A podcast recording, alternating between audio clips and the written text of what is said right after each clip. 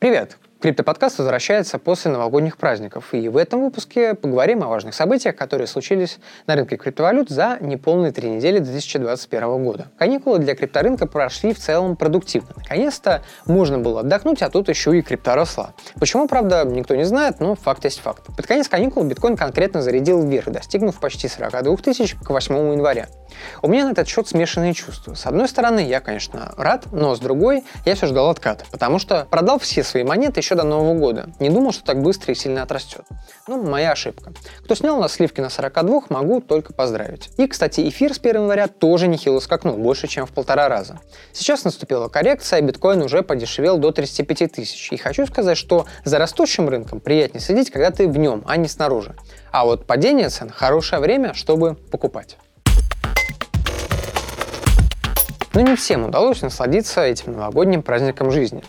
Комиссия США по ценным бумагам решила сделать рождественский в кавычках подарок для компании Ripple и 22 декабря подала на нее иск в американский суд за, ну, конечно, за продажу незарегистрированных ценных бумаг. За что же еще?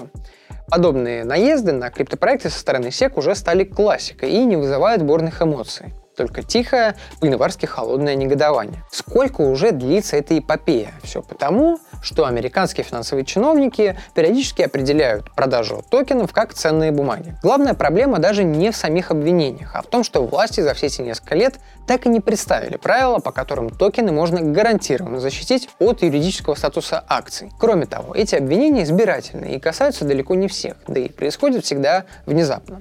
Это вот и называется правовая неопределенность. Так что каждая американская компания, которая когда-либо провела ICO в той или иной форме, а таких на самом деле достаточно много, теперь ощущает над собой висящий домоклов меч. Ну вот представьте, работаете вы себе спокойно после ICO, проведенного в 2013 году. Сотрудничаете с банками и производите, как вам кажется, революцию в сфере переводов с помощью своих токенов XRP. А тут на тебе. Тут, кстати, можно вспомнить э, тот же Telegram Open Network, который был остановлен секом с помощью судебного ордера примерно за неделю до запуска. В итоге за последний месяц курс Ripple сильно упал, растеряв жирок, нагуленный во время бычьего ралли в конце этого года. То цена токена откатилась назад к стандартному для прошлого года значению, примерно 25 центов за монету. Но совсем сбрасывать Ripple со счетов пока рано. Эта компания очень серьезная, в которой работают профессиональные менеджеры и юристы, а в числе ее акционеров известные инвесторы. Денег у компании тоже достаточно, а на последнем инвест-раунде осенью прошлого года ее бизнес оценили в 10 миллиардов долларов. Я, конечно, не юрист, но есть прецеденты, когда криптопроекты по-хорошему проносило. Например, тот же EOS в сентябре прошлого года отделался от обвинений SEC, также незаконной продажи акций через ICO штрафом всего в 24 миллиона долларов. Для Ripple, как я понимаю, это будет наилучший исход. Любопытно, что в первом заявлении после иска SEC команда Ripple заявила, что чиновники своими действиями наносят вред по криптоиндустрии, но также выразила надежду на более дипломатичный диалог со следующей командой комиссии по ценным бумагам. Дело в том, что в ключевых органах власти США, включая регулятора фондового рынка, намечаются перестановки после вступления в должность президента Джо Байдена. Его инаугурация состоится уже 20 января, и после этого у комиссии по ценным бумагам может появиться новый председатель. Ходят слухи, что им станет бывший глава комиссии по товарным фьючерсам Гэри Генслер – который в прошлом неплохо отзывался о технологии блокчейн и крипте. А в конце декабря должность руководителя SEC временно занял один из ее комиссаров – Элайт Ройзман. Он сменил Джея Клейтона, который работал в главой комиссии с мая 17 и стал печальной грозой криптопроектов. Однако и Генслер в прошлом открыто подозревал эфириум и Ripple в нарушении законов. Так что, если он станет плохим полицейским, то мало нам не покажется. А эфириум, напомню, провел ICO в 2014 году. Как я сказал, в истории с Ripple еще не все потеряно, и падение его цены — это хороший повод закупить монет в преддверии восстановления цены. Кстати, сделать это можно на нашей криптобирже Utex. Ну что же это мы все о США? Давайте поговорим о нашей родной России. Тут тоже есть кое-какие новости.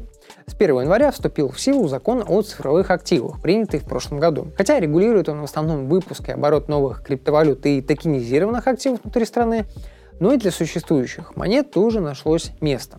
Так, там есть термин «цифровая валюта», который в частности относит и биткоин. Цифровая валюта признается имуществом, сделки с которым легальны. Это с одной стороны.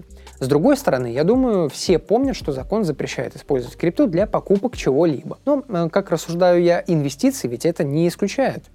Однако не могло быть все так хорошо. Поэтому уже спустя неделю после Нового года Банк России выпустил обновленный перечень оснований для заморозки или блокировки банковских счетов. Среди них подозрение в том, что операция связана с оборотом той самой цифровой валюты. Почему так, мне лично непонятно. Наверное, у чиновников в любой стране есть какая-то общая негласная традиция строго оберегать правовую неопределенность, чтобы вроде как вот было разрешено, но если что, то можно и по рукам дать. Ну и в качестве вишенки на торте глава Госдумы по финансовым рынкам Анатолий Аксаков вспомнил старый анекдот и назвал биткоин пузырем, который рано или поздно должен лопнуть. А еще пообещал ужесточение крипторегулирования. Но, как говорят эксперты, на россиянах закон о цифровых активах и другие страшилки не отразятся, так как они пользуются зарубежными криптобиржами или обменниками, на которых российские законы не распространяются. Да и бизнес тоже делает свой выбор. Вот буквально вчера Норникель объявил о том, что разместил цифровые токены, обеспеченные металлами, на немецкой бирже Deutsche Börse, и также планирует сделать это на лондонской фондовой бирже. Это